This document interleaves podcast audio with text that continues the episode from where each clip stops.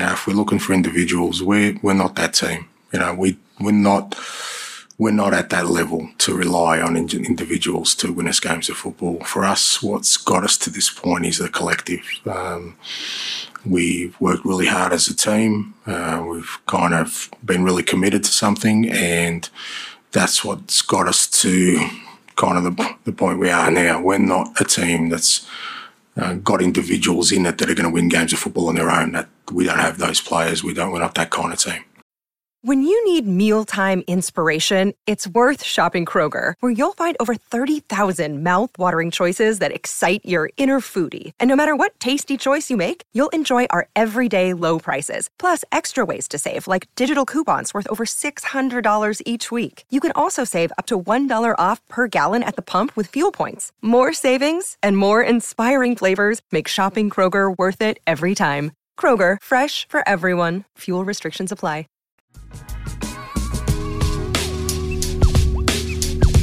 The reason that I'm here is because you know the club is seeking change.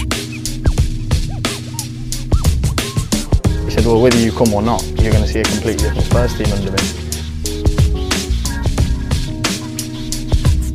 You know, my hope and my desire and what I'm going to try and do is give our supporters hope and, and belief that we're, um, you know, we're going to embark on something special.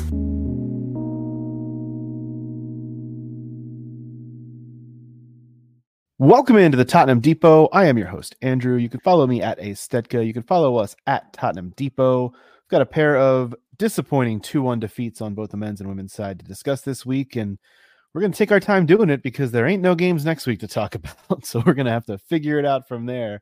Uh, a little bit of a break for Spurs after this weekend, but I've got Scott alongside to talk about it. He is at Scott G. Bird. Scott, what's going on, man? Not a whole lot. Tough weekend for sports, but that that's his life, right? So we we move forward. Tough weekend for sports or Spurs. What else is going on in your sports realm that's disappointing? No, just Spurs, right? Okay. Uh, yeah. So. I was gonna say, did you did did uh did you not not like the NBA three point contest or something? There's not No, a whole no, lot no. going on else otherwise. Yeah, yeah, yeah, for sure. So I guess I just uh, unfortunately have nothing but two defeats to to look back to over the past 48 hours, but you know, whatever. It's just sports, right? It is. I know there's also disappointment on Caroline's grander sports scale, which we may or may not touch on briefly, but she is at CG Stefco. Caroline, uh, what's going on with you? I know uh, a lot, right? uh, yeah, too much on the soccer front, probably. It, it was a disappointing weekend in that regard. Although I will say, I, I was watching the Women's Gold Cup play in games, which were very exciting and entertaining. So I did not watch the NBA All Star weekend festivities for that reason. But um, yeah, that's that's what I'm choosing to fo- focus on as a as a happy soccer moment from this weekend. Because they're so few and far between, especially for a Tottenham Hotspur slash Bayern Munich fan. I get it. Uh, let's just dive right into this 2 1 defeat to Wolves. Um, I, I kind of always thought that a game against Wolves would be a challenge, but it's even more of a challenge apparently when you're missing your two fullbacks, Scott. Uh, talk us through what your feelings were pre-match when you found out that both Destiny Udogie and Pedro Porro were not going to be part of this game.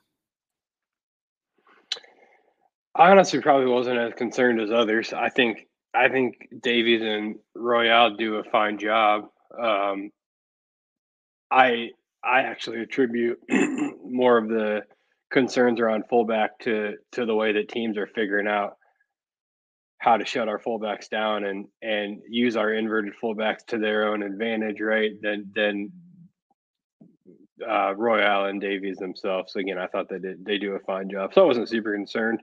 Um, and I, like I actually said in the group chat, I thought it was probably time for Udogie and Porro to earn a bit of a rest too. I think they've they've put a lot of minutes on those legs, and maybe that's some of why they have a knock, right? But either way, a couple weeks with without a match to play is probably good for those two. So I don't know, a bit of a long-winded answer, but I wasn't super concerned. I'll tell you how concerned I was, Caroline. Uh, my dad texted me prior to the match starting on Saturday morning and was asking what channel it was on uh, because my dad's trying to be a little bit more involved in watching Spurs when he's not on the golf course. And I was like, shout out, shout out to you, dad. And I said, uh, both our fullbacks who create a lot of attack are out with injuries, so this might be a shit show. And he said he had read that and was but was still looking forward to watching the game. And then after the game, I texted him, "Shit show indeed," just from the spots I suspected. Uh, where were you at with this? Because this was definitely a concern of mine pre-match, and we're going to get into the reasons, but I think it kind of bore itself out a little bit. Well, I love that your dad is embracing the Coys lifestyle. Um, and normally we would say this was a good time for it, but maybe not this weekend specifically. Um, it, I was kind of on the same page as Scott. I didn't think it was going to be a huge issue. I, I mean, obviously, it's less than ideal that both of them were out the same weekend because I think if it was, you know, one or the other, probably we could have weathered it a little bit better. But for me, I, I think it really is that Wolves have – just been a really tricky team for us the past few seasons to the point where it almost feels like, you know, kind of bogey energy that they have over us. Um, but I, yeah, I, I don't think that Davies and Royale were terrible by any means. Um, I, if if Davies had scored that chance at the very end, I think we would have a much different view of his performance. But it, it to me, it felt like the bigger issue was the midfield still. I feel like that's been kind of a recurring issue over the past few weeks, just not those players not really just being in the best form. Um, and it's it's starting to get better in terms of like literal fitness, but I think that the flow is still a little bit off. Well, let's let's kind of dive right into to each of these units, like we kind of tend to do on most of these podcasts, because I think that's actually a good way to look at it at times. And um, if you want to talk about the that back line, I, I thought, you know, you, you're saying neither of them played poorly. I, I think Davies had a better game than he will get credit for. Um, I thought he was solid defensively. I thought he was getting into decent positions. Um, the other side of the field, though, and I was in the in our group chat throughout the match, just kind of complaining a lot about what I was seeing from Emerson Royal. And it, it's not that he can't defend. It's not that he's not a good fullback for a different system, but I don't think he's the right fullback. He's just not the right fit for the Ange system. And I think that's something that we've known, but it's also something that in his absence for the last handful of weeks, just because he hasn't been playing a lot at all, Pedro Porro has had that spot down on lock, similar to how Destiny Udogie has on the left side. I just think we tend to forget about how different of players those two starters on both the left and the right are from their backups in Davies and Royal.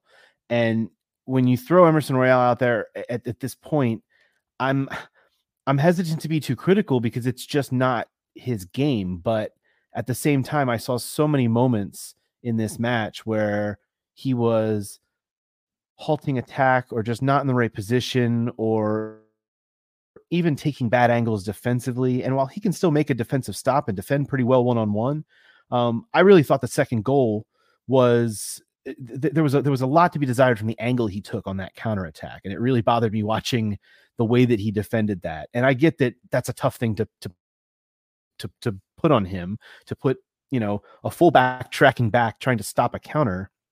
It's not an easy play to make on any stretch, but I feel like we've seen so much more calmness in those spots from both Udogie and Porro than we've ever seen from from Emerson and even Davies. You know, you wouldn't expect Davies to have to track back. Royals at least got the the pace and the legs, but um, it was just a, it was a tough watch for me overall from from that unit.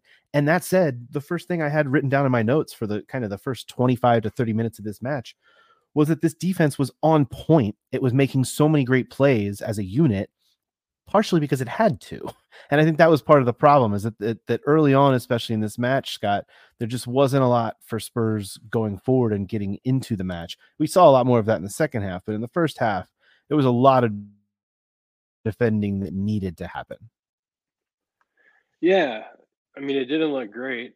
I I think if we first look at the fullbacks, right, as we've been discussing, I would say that the prior two weeks, maybe even three weeks, Udogie and Porro didn't look didn't look good either. Um, I think what I'm seeing, and again, I'm I'm no I'm no tactician to the level of, of Andrew his staff, right? Um, if you're interested in what I'm about to say, definitely DM me. I'd be interested in working for the club. But um, these fullbacks, when when they're progressing the ball up the field, in the earlier part of the season, they were given a lot of space, and they're getting pressed super hard.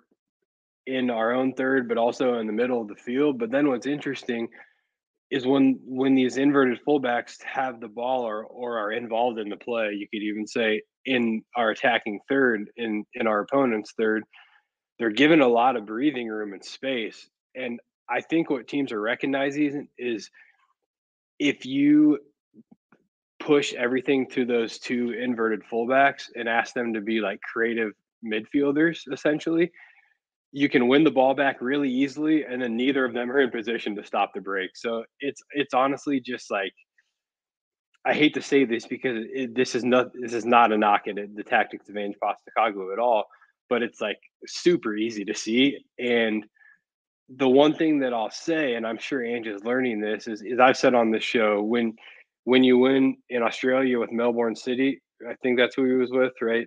Um, Adelaide, maybe. Shit. I think it's Brisbane Roar. It is. Thank you. Ah, Third time's yeah, a charm. Yeah. What? So, anyways, all I know is when he took over that club in Australia, right? They were at the bottom of the table. He won the league quickly.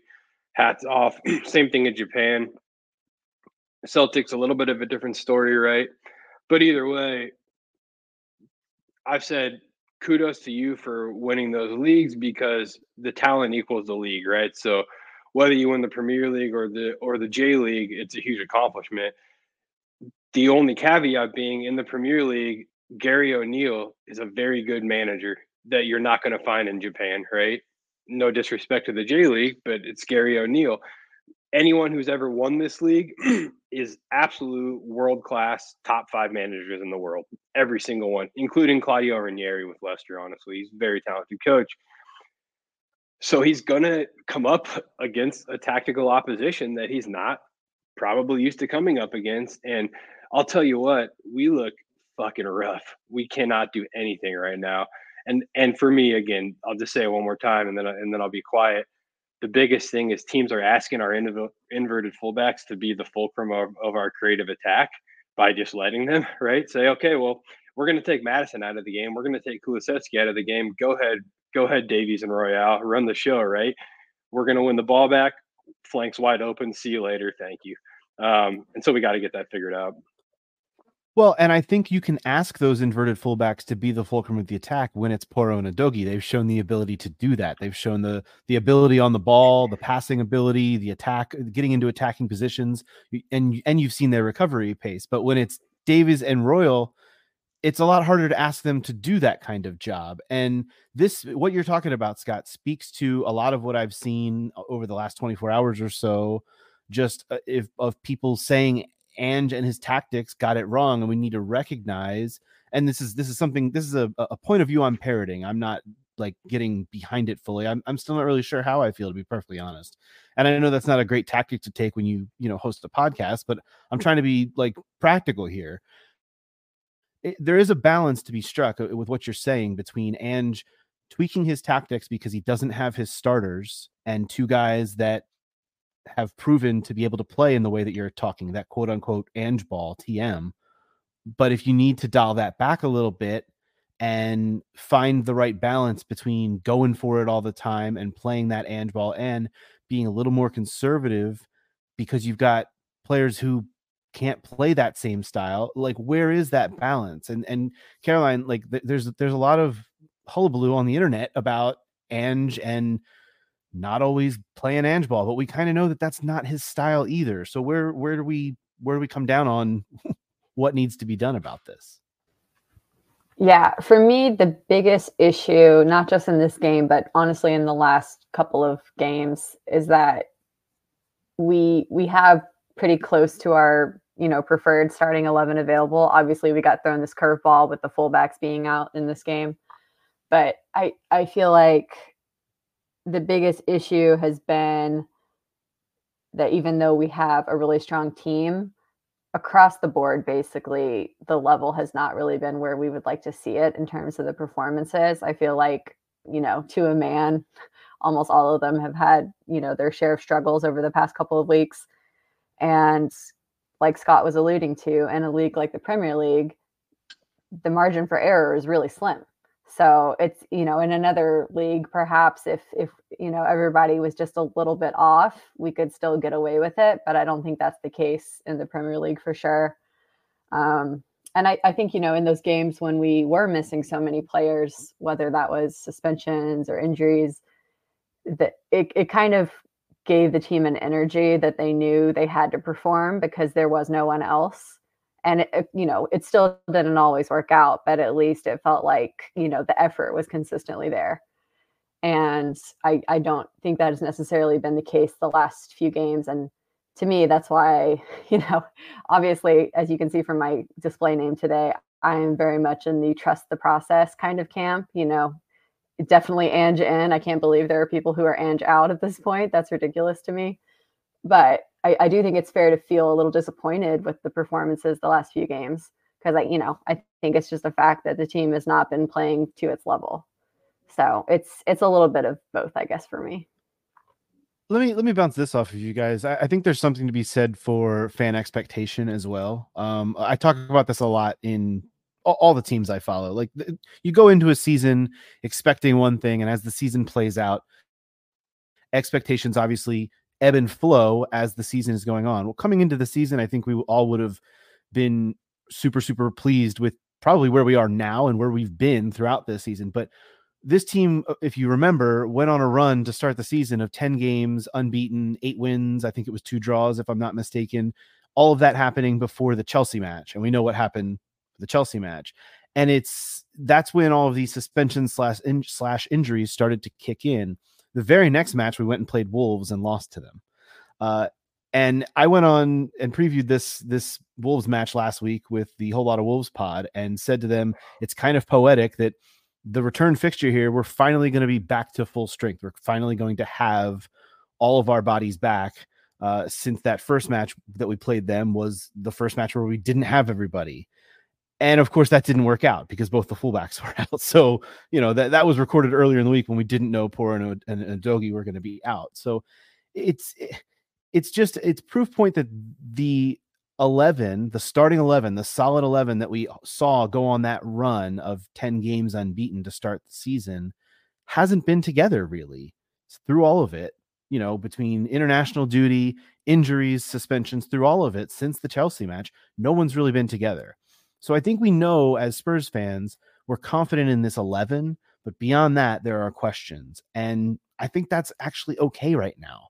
I, I, am taking the the same place that you are, Caroline. I'm I'm believing that this is still seven, eight months into season one of what is supposed to be a rebuild. And I know there are a lot of people, you know, just jumping for joy that that they get to bitch and moan about something and get to complain but i'm just I, I, can't get to that place right now. I can't get to the place of doom and gloom and trying to score you know points based on previous results of other managers and all that kind of stuff. It's just it's not a tack that i can take seriously at this point of a spurs season where you know what are what are we now? We're like a couple of points out of fourth we're, we're two points out of fourth um, I, I just I, I, can't get I can't jump up and down and, and scream about that at this point. So, um, what about do we want to move on to talk even talk, I feel like we've veered off from talking about the games. I do kind of want to talk about that midfield that you mentioned earlier, Caroline, because I agree with you. There is still something not quite clicking there. Um, the pieces are coming back. Bissouma, Sarr, Maddison, all all kind of they looked like they were in their right places at least. Bentancur got a break. I think we were all calling for that but like this midfield still didn't seem all there. It, it, felt like you could see the, the, the the puzzle pieces sitting out on the table. You just weren't sure how to quite put them together. Yeah, I think you're right. They were, you know, in the right positions. It was just a matter of heavy touches, passes going awry at the final moment.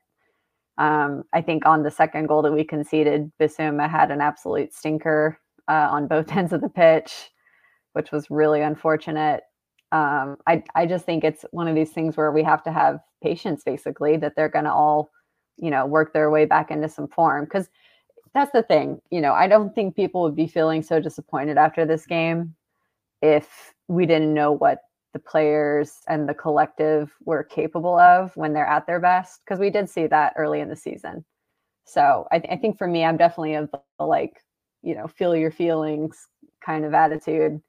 And, but we have to keep perspective at the same time. You know, we have to realize that that early stretch of the season was like peak Tottenham for this team, essentially. And, you know, the season has kind of become derailed for various reasons that, you know, some of them in our control, some not.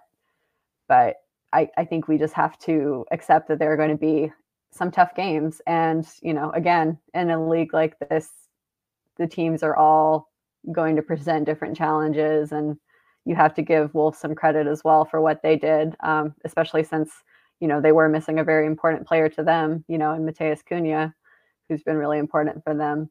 So I, I think that's just kind of where I'm at. We've got to give credit where it's due at the same time. Scott, where are you at with this midfield and attack? I feel like the link is just kind of not there right now. Um, I feel like Sonny's still working his way back. Uh, there's just a lot, kind of a lot of moving parts. And honestly, this is a it's a good problem to have, but there are so many different pieces. We talked about this a little bit last week. There are so many different pieces you can mix and match within both the midfield and the attack. And Deki kind of being that swingman who can play in either spot. It's almost like there's a there's a puzzle for Ange to fix on how to get everything go, going forward ticking, despite what the back line might look like. Yeah, I mean, there's there's a lot going on for Ange. Um, you know, he's got almost a whole different squad than he had the past six weeks. Um, it's even different to the one prior to that Chelsea game, right?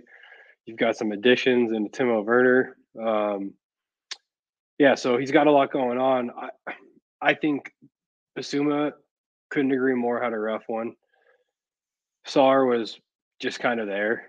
He was okay, but not as as uh, I guess just lethal as we've seen him be. Um, and then Maddison just wasn't quite there either, right? So if I look at those three, I look at two that were at AFCON, one of which conducted malaria or contracted malaria, sorry. Um, we think, right? And that's a serious thing. So you don't expect either of them to bounce back quickly. Um, and then Maddison, obviously, with the ankle injury, the same thing. So I don't know. When I saw that it was that midfield, I was intrigued, but I also was concerned that it might be a bit of a recipe for disaster. But I wonder if Ange is interested in just getting them acclimated and back to full fitness ASAP, regardless of what it does to potential results, right? I, I don't know if you play the long term versus the short term in that situation, especially considering we don't have any cup games. So um, the league's important. But yeah, it, it wasn't great. Is there something you would have done differently in that midfield? Because I feel like th- the only reason I ask that is because of honestly the fullbacks, because of what what is asked in this system out of the fullbacks. But I feel like that is probably on any given day our best midfield at the moment just with the way that Bentancur has been playing, Lo Celso still coming back from injury, even though he did get on the pitch late in this game. And I just don't think that, you know, Højbjerg or Skipp are, are you know, as good, frankly, as Sarr or Bissouma to play back behind Maddison. But I, I feel like that's the ideal midfield. It's just, to me, it goes back to the, the problem of the fullbacks not being able to create enough uh, support for them. Yeah, I mean, there's not a whole lot you can do. You can I don't. I think PH and Skipp Bentancur. I agree. You don't see enough to, that ticks the needle to to consider playing one of them instead. Maybe a Kulusevski in the middle. I think that's a super nuanced conversation considering how good he is on the right and and all of that. Right. You don't want to you don't want to force your best player out of his position to to try to like patchwork or piecemeal the situation. I don't think so. There's not a whole lot you can do. Um, and that's why I say maybe he just says, "Fuck it, let's roll with our best midfield and get get them ticking as quickly as possible." Right. So, so to answer your question, no, I don't think I would have done anything differently. I want to take the attack, um, kind of one by one. I think Sonny, uh, it's a it's a short conversation for me. I think he's still just working his way back from the Asian Cup and will be fine. Um, Richarlison, I think, is also kind of a short conversation. I thought he played really poorly, but I also think that he's been carrying this team for like a month and a half with Sonny out and deserves a, a break uh, and probably deserves a game to sit and maybe doesn't need it now with the, the, the week break in between games, but just did not look great in this match, in my opinion. Um, I even want to talk about the goal we conceded uh, in a minute with him too, because I thought there was a moment that maybe went under the radar. Um, and then Kulusevski, to your point, Scotty, I thought was brilliant on the right, and that's why it makes the conversation of moving him more centrally so hard for me because I think he is our best option at right wing. Um, the goal he scored, Caroline, I just was like, I, I think I called it a moment of brilliance, like on on either on I, I either tweeted or put it on our group chat. I can't remember. It was just one of those like I can't believe he just did that. It was it was the spark that in the moment to, to tie the to tie the match we felt like we needed. Um, and obviously didn't hold up, but in that in that moment I was I was pretty pumped about it. Well, yeah, especially with the timing of it coming, you know, what was it, less than a minute after resuming from halftime. So it, it felt to me like we had some momentum in that moment. And I wish we could have capitalized on it because I know we had another chance right after that that could have brought us into the lead that we didn't take advantage of. But I was happy to see something a little different from Kulusevski than what we've seen in the last few games. And his goal was just pure, like, scrappy, get it done, you know, find a way, which I think is really what I've been wanting to see from him. Um, in terms of the other forwards, my only real complaint is that after Richarlison went off, we didn't see Sonny move centrally. You know, I feel like he he is still our most efficient shooter, and I I would have liked to see that change. And he was still out on the left for for most of the rest of the game. He did move centrally at the end, but um, I think Timo you know, for all I think he has been a good addition to the team and I'm trying to like come onto his side gradually. I I don't think he's most effective in the striker role. I definitely think he's better out on the wing. So that was a little baffling to me from Ange and probably my biggest criticism from the game. The other thing I think there was a bit of a letdown, it was our set piece, like offensive set pieces were just woeful. um, you know, this is a little bit down to Maddison. His delivery just was not great but that really felt like that could have been an X factor for us in terms of breaking down, you know, a very stubborn Wolves team um, that we didn't take full advantage of. So that was disappointing to me. I mean, I, I don't disagree with anything you all are saying. I think with Richarlison, it's tough when when Son returns to the lineup because it just changes the spacing and, and everything that's going on around you. When when you have a world class pre- presence to your left, um, when you've been kind of feeding on everything for the past five weeks or whatever it's been. So I chalk his rough performance up to nothing more than Son being back in the lineup and then having to adjust to that.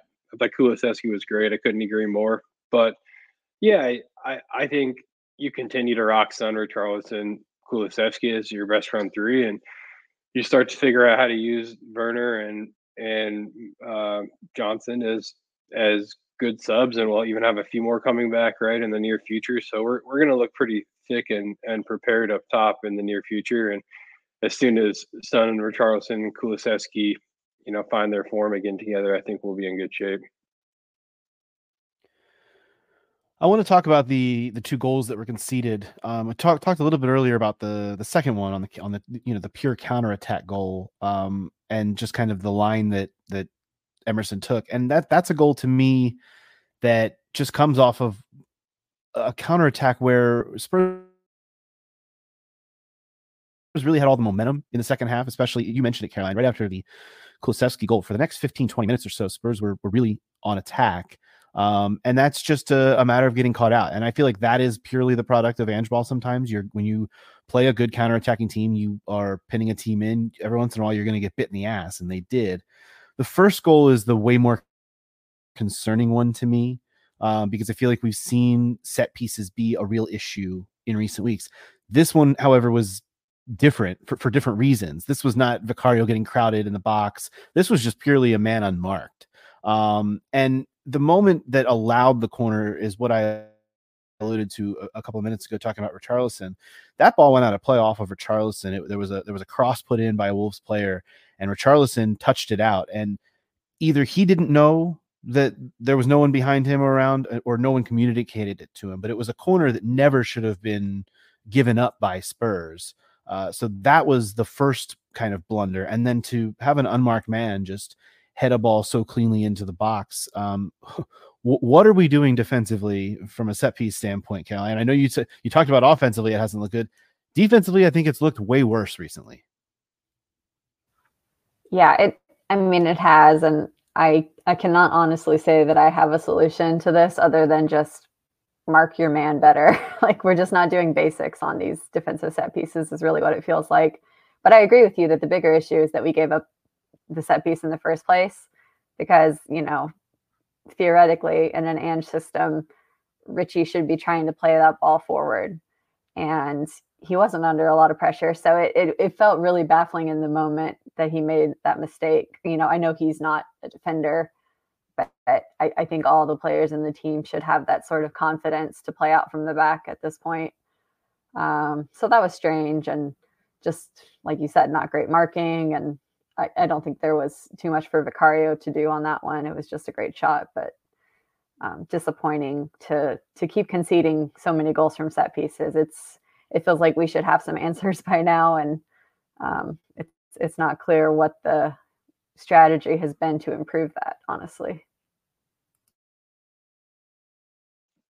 Yeah, Carolyn, I I couldn't agree more. I think I said it in the group chat, but to concede off of that set piece is just incredibly frustrating. Um, how how easy is it to just be prepared at the back, right?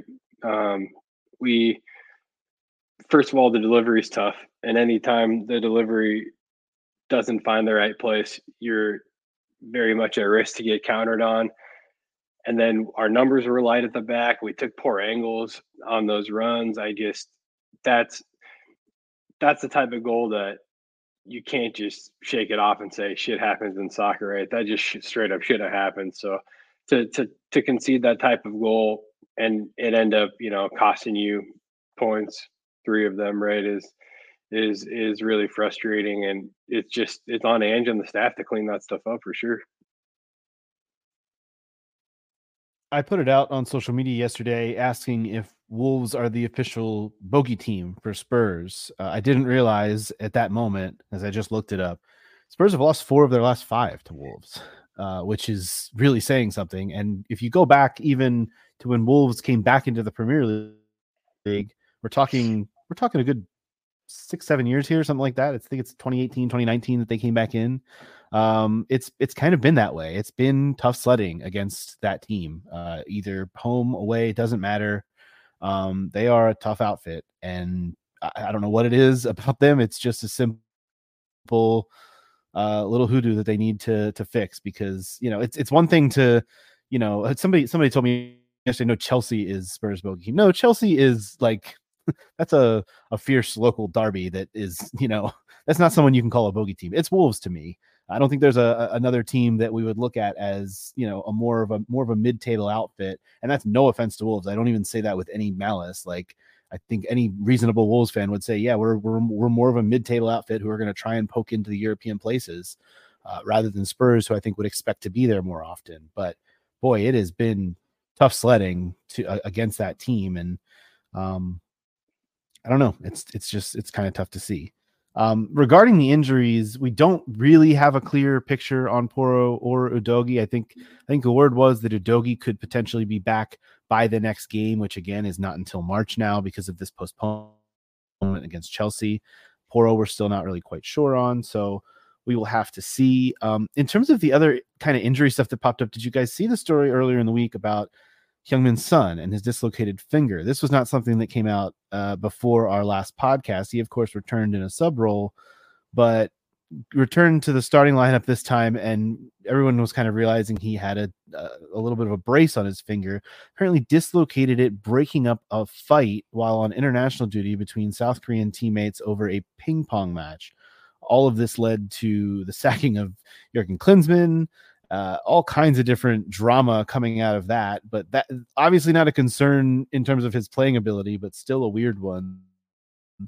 Um, and then the other real uh, injury news from the week was Ryan Sessegnon, who was taken off uh, playing in a U21 match for Spurs. I, I, don't know what else there is. I don't know if you guys have anything else to say about Ryan Sessegnon. Um, everything that I say is going to be as nice as possible.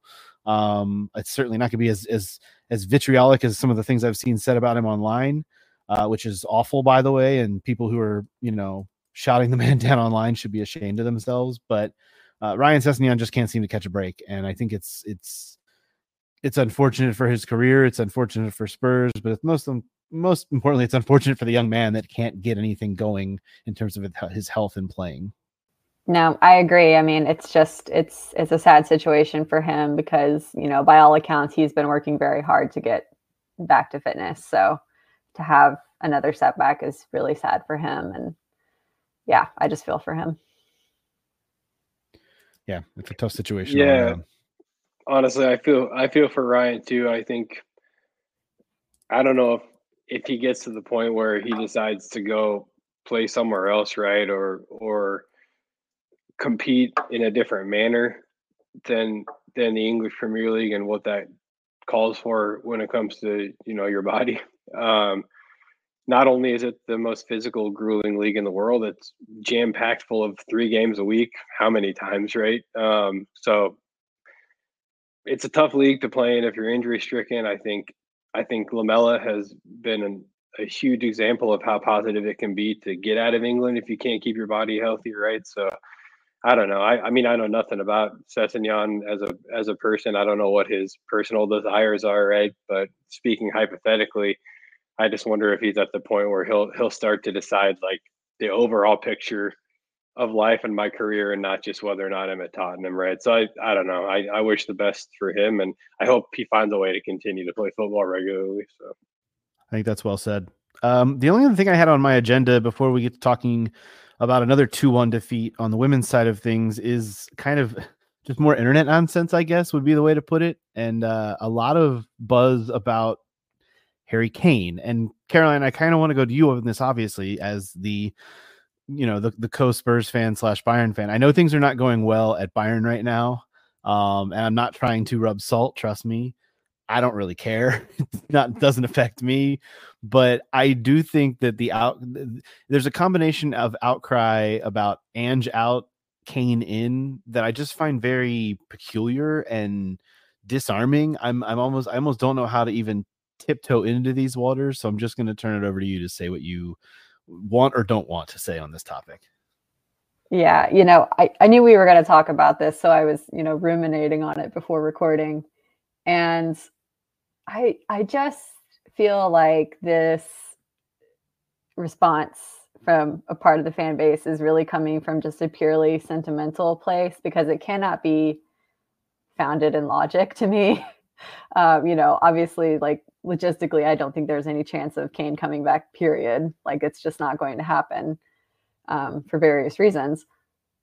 But also, I just don't think it makes sense from a squad building perspective either, because, you know, let's face it, he left at the end of the window. He had been in preseason with Ange. He knew what the plan was for the season. He knew what, you know, this whole sort of project we've been talking about you know what it was going to be and he decided he did not want to be part of it and i feel like you have to i don't know if respected is the right word because i don't respect it necessarily um, but i think you have to accept it i guess that that this is not you know a club that he had interest in being at anymore um, and i just feel like we have to embrace the players who are here and who do care and who are working really hard to get a get the get the team to the place where it, it wants to be. Um, I feel like that came out way more heated than I intended it to be. no, I don't. Uh, I think I that's extremely that, reasonable. No, I, I, I, I don't essentially that, that is how I feel. Yeah. No, I, I don't. I think that's very level-headed. And uh, Scott, I, I'm, I'm, we, I'm, I'm trying to get over for me the fact that I'm weirded out by all of this because I, I feel like the Harry Kane departure was one that was not nearly as acrimonious as it it needed to be, but at the same time, it was also it was awkward as hell. And trying to I don't know, trying to put toothpaste back in that tube is is extremely awkward as well. It all just feels like I said, I'm I'm tiptoeing around a lot of things here that I it's eh, I don't know where to go with this. It's just, it just seems very strange as to why people would feel this way. And I'm not I'm not begrudging anyone their feelings, but it just seems like why would you want to go down that road right now? Yeah, I mean, the the first thing I'll say on the Kane situation is is you can't take our entire next budget, next Windows budget, and buy Kane back. I mean, we just we fleeced Bayern with 120 million dollar purchase of Kane if we come back for Kane, they're going to be like, "Fuck you." 350 million is our starting conversation, right? Like it's never happening. Um, secondly, to your point about secondly regarding Kane, to your point about the the send off and the way that he left, it was weird. It was super strange, and it tells me only one thing, and that he pissed somebody off at the club because there is no way, there's no other explanation for not giving Harry Kane, your greatest ever player, your record goal scorer, your local legend, boyhood player, just the greatest send off you could ever give somebody, right? And we let him record something from his backyard and then posted that on social media, I think, right? So, but don't we think that part of that is him as well? Like, I think I, I don't think this was all down to the club. I think this is it, who it, Harry is to an extent. It is, but like he would still go do a video like they gave Eric Dier, right, where he's sitting in the head. Eh, eh, they they we, where he's. I was going to say where he's sitting at N17. They also wouldn't let him come into N17 for like three or four days after we sold him, right, to come pick up his items. Well, like somebody else boxed his shit up, right, and and set it out for him to come grab. So I think he pissed somebody off at the club. I wasn't happy with Harry Kane. You guys know that. Like I love him and he is yeah. the greatest ever player. But to to to to tell me over like a FaceTime video that you record that you're going to Bayern to play for a club where it's important to win trophies every year, like, bro, you could have won four. And I've said this probably every episode that we've ever recorded, right? You could have won four trophies for Tottenham Hotspur. You played in finals. Um, well, three, and then I talk about England. So three for Tottenham Hotspur, right? Played in finals. You could have won some trophies. It just it it really offended me that he would like inadvertently even right maybe it wasn't unintentional but he labeled us as a club that's not interested in winning and that just pissed me off um, if we'd never been to a final if we kept finishing seventh and eighth and you know saha nelson types of windows sure like you can say that but that's not what happened at all and um, it's just something that it might take me a while to get over. So no, Harry Kane, I'm not interested in you returning. I'm sorry to say this, Caroline, but if you don't win any trophies, I'm not going to shed a tear, bud. Like, um, you know, Bayern's, and again, I I say this with all love for Caroline. I could, I have no interest in Bayern's fortunes. Like, I just don't care, right? I um, so yeah, no, no. The answer is no. Harry Kane's not returning. You're saying you're saying Harry didn't really need to FaceTime you goodbye. He could have just texted you, and that's kind of like whenever I see somebody FaceTime me randomly. Are, are, you guys like that? Like, text me first if you're gonna FaceTime me. Like, don't just yeah. Pay, FaceTime me out of the blue. That's kind of weird, even for a friend or a family member. I'm like, uh, give me a little heads up on that. And instead, yeah. Harry just dropped his face FaceTime goodbye on us and didn't even text first. I don't know. But Harry Kane also seems like the type of person that would text you and then FaceTime. And if you don't answer, I know the phone's in your hand. Like, why are you not answering the phone? Which is my pet peeve with people texting before they FaceTime me too. I'm like, are they just waiting to see that I'm like sitting with my phone in my hand? And then I have to answer the FaceTime, right? So, anyways, he, um, he also seems like the, t- the type that would sign his text Harry or H at the end, HK. Even though it's coming HK. from like he probably he probably seems like that type too. So HK uh. No, and like like I said, man, it's it's a it's a weird conversation that people are having and i get that like eh, what else are we doing what else are we talking about other than like a disappointing defeat and kind of some you know it's also tough when you ha- when you have a break you know that you've got to sit and ruminate on this defeat and honestly we're about to talk about the women it's the same in their camp they don't play again until march either and it's like you got to sit on these crappy losses going into international breaks or weeks in which you don't have a match. Uh, it it it is it is kind of just what we do as a as a people, I guess. We just sit around and say shit and post it online, and I don't know. It, it's it, it makes for it makes for good fodder. It it it fills up the you know the publications, I suppose, but it is also just some of that stuff that I sometimes have to brush off.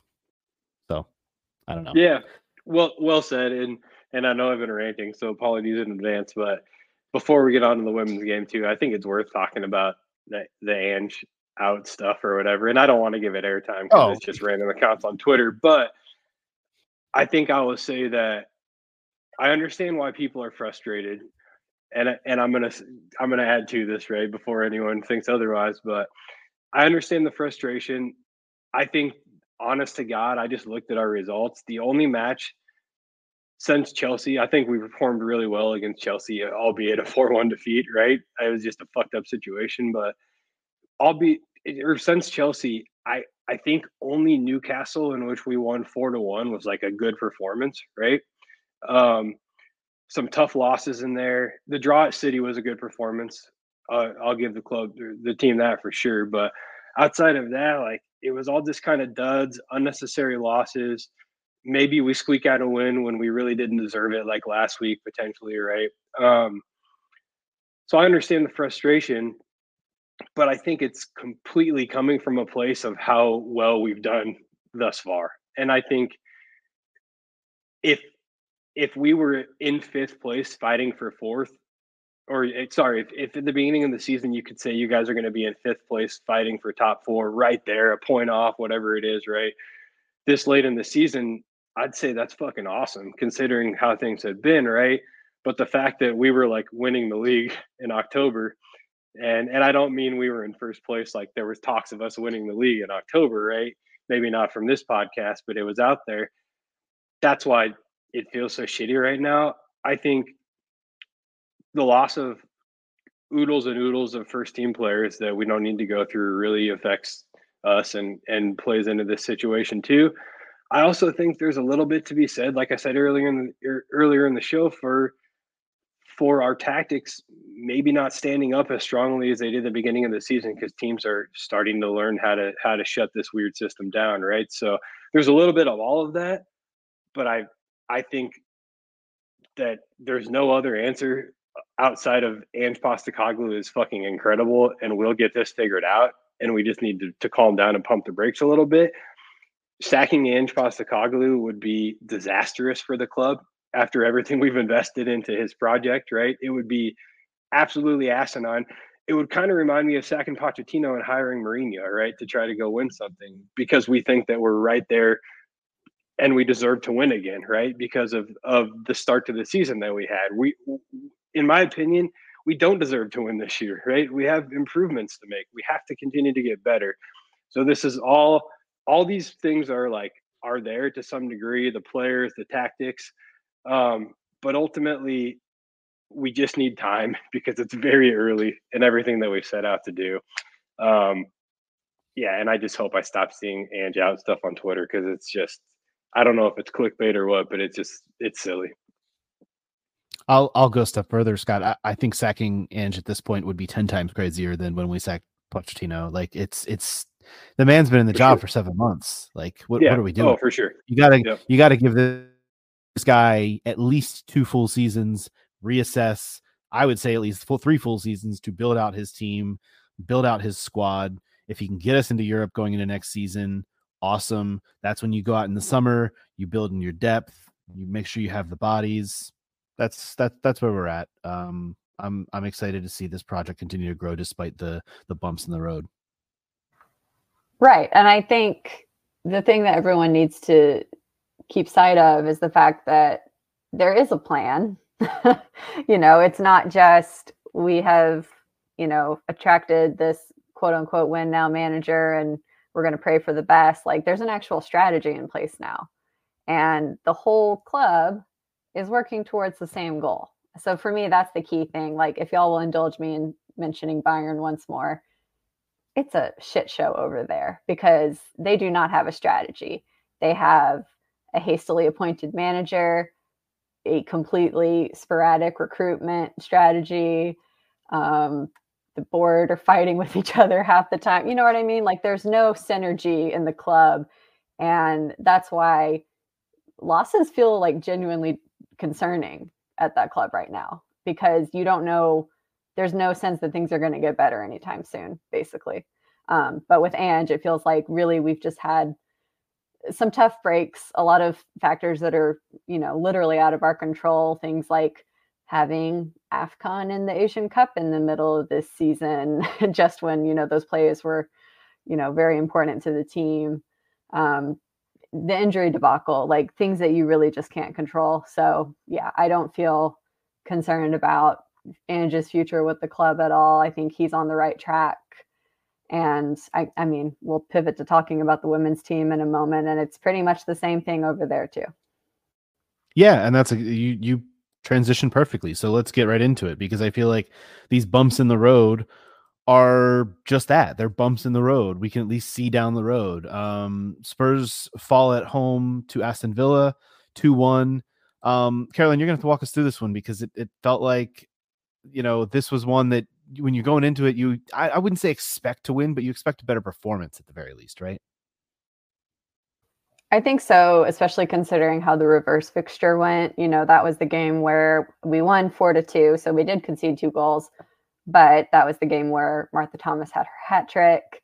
And at the time, it, you know, kind of similar to the men's team, it just felt like everything was going right for the team. The attack was flowing, it was fluid. Um, you know, there were still some defensive kinks to work out, but overall, you know, it was just a really good situation. And I think we are now in a period in the season where we do have some players who are coming back from injuries who have not quite reintegrated. Um, and unfortunately, you know, one of them is our leading scorer from last season, and the other is our leading scorer from this season. Um, and Robert Vilahamn, you know, for the most part, I think he's been doing a really great job. I think some of his selection decisions in the past few games have been uh, not not concerning, but just like a little maybe contrary to what the actual form is in the squad. Um, I, I don't know that the the Beth England and Martha Thomas playing together experiment is working out. So I think that's something that we're just going to have to address sooner rather than later um, especially when you have a player like Jess Naz, who I think really has shown a lot of potential in the last, you know, couple of months. And I, I really would like to see her getting more game time. But today it was just a case of we conceded two extremely stupid goals.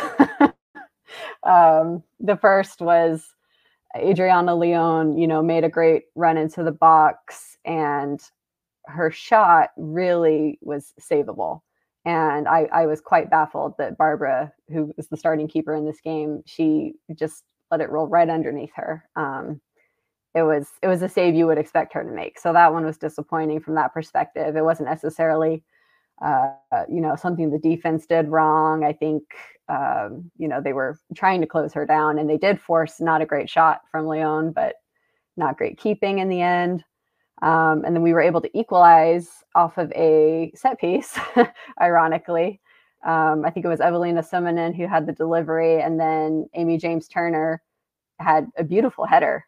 Uh, so kudos to her for you know really getting it done on the offense. I'm I'm still not convinced by her in the center back pairing, but that's another matter. And then Aston Villa's second goal was you know, poor defending on a set piece that they were given, a corner. Um, I think it was Jordan Nobbs was left completely unmarked, kind of similar to the goal that the men's team conceded, honestly. Uh, so, you know, it was kind of like deja vu and like, here we go again. Um, but overall, I felt like we we really didn't do enough to win this game. Um, it, it felt kind of similar to what we've been seeing with the men's team, with the midfield just kind of disjointed and um, just not a whole lot of the sort of the the patterns of play that we were seeing in the start of the season like everything's just kind of been breaking down but i don't like i said i don't think it's a moment to panic because it's it's just that we we have players who are just not in form at the moment and i think that's going to come i also think ash neville being out has been pretty important um, you know we we've got two january signings who are the starting fullbacks and I think I just would like to have a little bit more experience in one of those roles. Um, and we know that Ash brings that. You know, she's someone who's not going to make those kind of, you know, mistakes like failing to mark a player on the corner. So, yeah, I think it'll be really good when we get her back, hopefully sooner rather than later.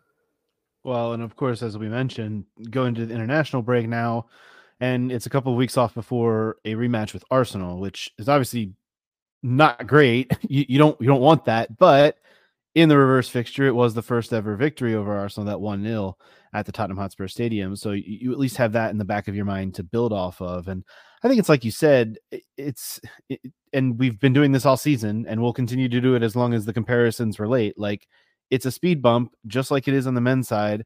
Like you can still see something building here. You can still see players either coming back from injury or from absences for whatever reason, still trying to integrate into a system and an 11, and then building out that depth behind it, um, which in, in certain positions is still not quite there. Um, and as you mentioned, two January transfers playing pullback. It's February 18th. They obviously haven't been with the club for very long. Um, so as long as those kinds of things continue to gel and, and we continue to see progress there, um, I think that's a step in the right direction, despite again a, a, a tough result. Um, that match is not for not for not for another two weeks. It's March the third, so a little bit of a build up to that one, which will be fun to uh, witness. I know they had a, a, massive crowd at the Emirates this weekend. Uh, I believe they were they were playing United, right? That was the that was the United match. So yeah, of... and isn't this game going to be at the Emirates also? Am I wrong? That's a good question. It should be. Uh, you would think it would be. Let me double check that. I think it. I can't imagine. Uh, no, I'm wrong. It is. It is at Meadow Park, according to FotMob. So Interesting. So they don't they don't have enough respect to, to play us at the Emirates. Interesting. That's a that's an that's one to put in the uh, on the bulletin board as well, if, if you ask me. So, yeah, that would be interesting. The other, yeah, sorry, Andrew. The other the other thing that's I think worth discussing with with the women's team is considering we battled relegation last year and we're we're in sixth place, right? Which sounds sounds really good, and then you're like, okay, mid table, right? But still, I I think it's a it's a lot to be proud of considering all of the changes and and like on the men's side, for example, you what Van de Ven and I and Maddison I think are the only two new signings. Oh, Vicario. So you have three new signings in the best eleven, right? Um, and keeper is like counts for like a half in this situation, right? They're goalkeeping, but the women's team has more than that at any given time in their first 11 right? When you're when your two fullbacks were signed in january like they've been to the club for a monthish right? That's a lot to ask. So the fact that that you know they're they're sitting mid mid table and doing so well i think is is a lot to be proud of. The styles coming together like you both have said. Um i think you know that's probably honestly right where the men's team maybe we thought would be, right? Deserves to be. So I think there's parallels when you talk about the projects at hand. And I think ultimately they're both going very well. Um, and, and, on the women's side, to, to, consider everything that that that Robert has dealt with as far as changes and and the fact that we're sitting here talking about how we just got our first ever win over our biggest rival in Arsenal, right? And and I know there's there's something to be said for who our biggest rival is considering the situation, but it's Arsenal, right? And so you know, there's there's frustration from my chair in the fact that we've let our rivals get so far ahead of us, right? That's a whole different conversation. But when I consider what Robert's up against, I think he's doing a, a damn good job, and I expect that to continue for sure. Yeah, and you know, I think it's also interesting to look at the numerous games we've had against Manchester City within the past, you know, month or so as kind of a, a case study. Like we've really been, I think, in the last portion of the season, kind of focusing on improving defensively. And we started to see that become an issue in the sense that we weren't attacking as freely. So, you know, Robert was talking before this game about how the task now is trying to find a balance. And I don't think we got the balance right in this game either. But I, I think it's at least something that he's mindful of. And, you know, like we've been talking about, it's just a growing pain of adopting a new system, having so many new players, you know, and even, you know, talking about goalkeeping, we've we've been playing, you know, our new keeper for most of the league games. Um, you know, since that Arsenal game where she played so well and i i feel like it's still kind of up in the air if she's going to be the number one keeper for the rest of the season because in the cup games where becky has played she has looked really good and i, I think barbara has struggled a little bit with not being um, quite in sync with the defense like the communication really has not been there and i think it's been kind of a major issue on a few goals we've conceded lately. So i i I don't know. It would be a bold call for Robert to put Becky back as the number one keeper, but I don't think it's outside the realm of possibility because you know the other thing Becky brings to the team is that her distribution is is definitely stronger than Barbara's. So it's it's one of those things where it's like you've got trade offs. Like we know that that Barbara is a great shot stopper most of the time. um, the first goal today being the exception, but I, I I just think that it maybe it, it's not quite time for the transition just yet, perhaps. Something to watch out for. Uh, the next game, as I said, Sunday, March 3rd, away to the Arsenal. Uh, on the men's side, it is the day before, Saturday, March 2nd. That is a home match against Crystal Palace, of course, because next week's scheduled match against Chelsea was postponed due to their participation in the League Cup final. Um, the Crystal Palace reverse fixture, by the way, I just glanced at was the game before the Chelsea match, a 2 1 win at Selhurst Park, in which we scored uh, in the 53rd on an own goal. And then Son followed up in the 66th. We took a 2 0 lead into stoppage time. Ayew got one uh, back for them, but and we kind of held on late for that 2 1 win at Selhurst Park. So hopefully a chance to do the double over Palace and uh, get things back on track for the men as well in a couple of weeks. We, however, will be back with you next weekend. We're going to find something to talk about. I'm sure something will piss us off on the internet enough to come on here and rant about because that's kind of what happens. But uh, we're going to ask that you help fill the agenda as well. Send us uh, any questions, comments, concerns you have. Uh, find us at Tottenham Depot on the socials. We are now on Blue Sky as well. So follow us on Blue Sky. Just search Tottenham Depot to find us on there. Uh, you can find us on uh, Twitter, Instagram, Threads, Blue Sky, TikTok. I, am gonna have to start writing these down eventually.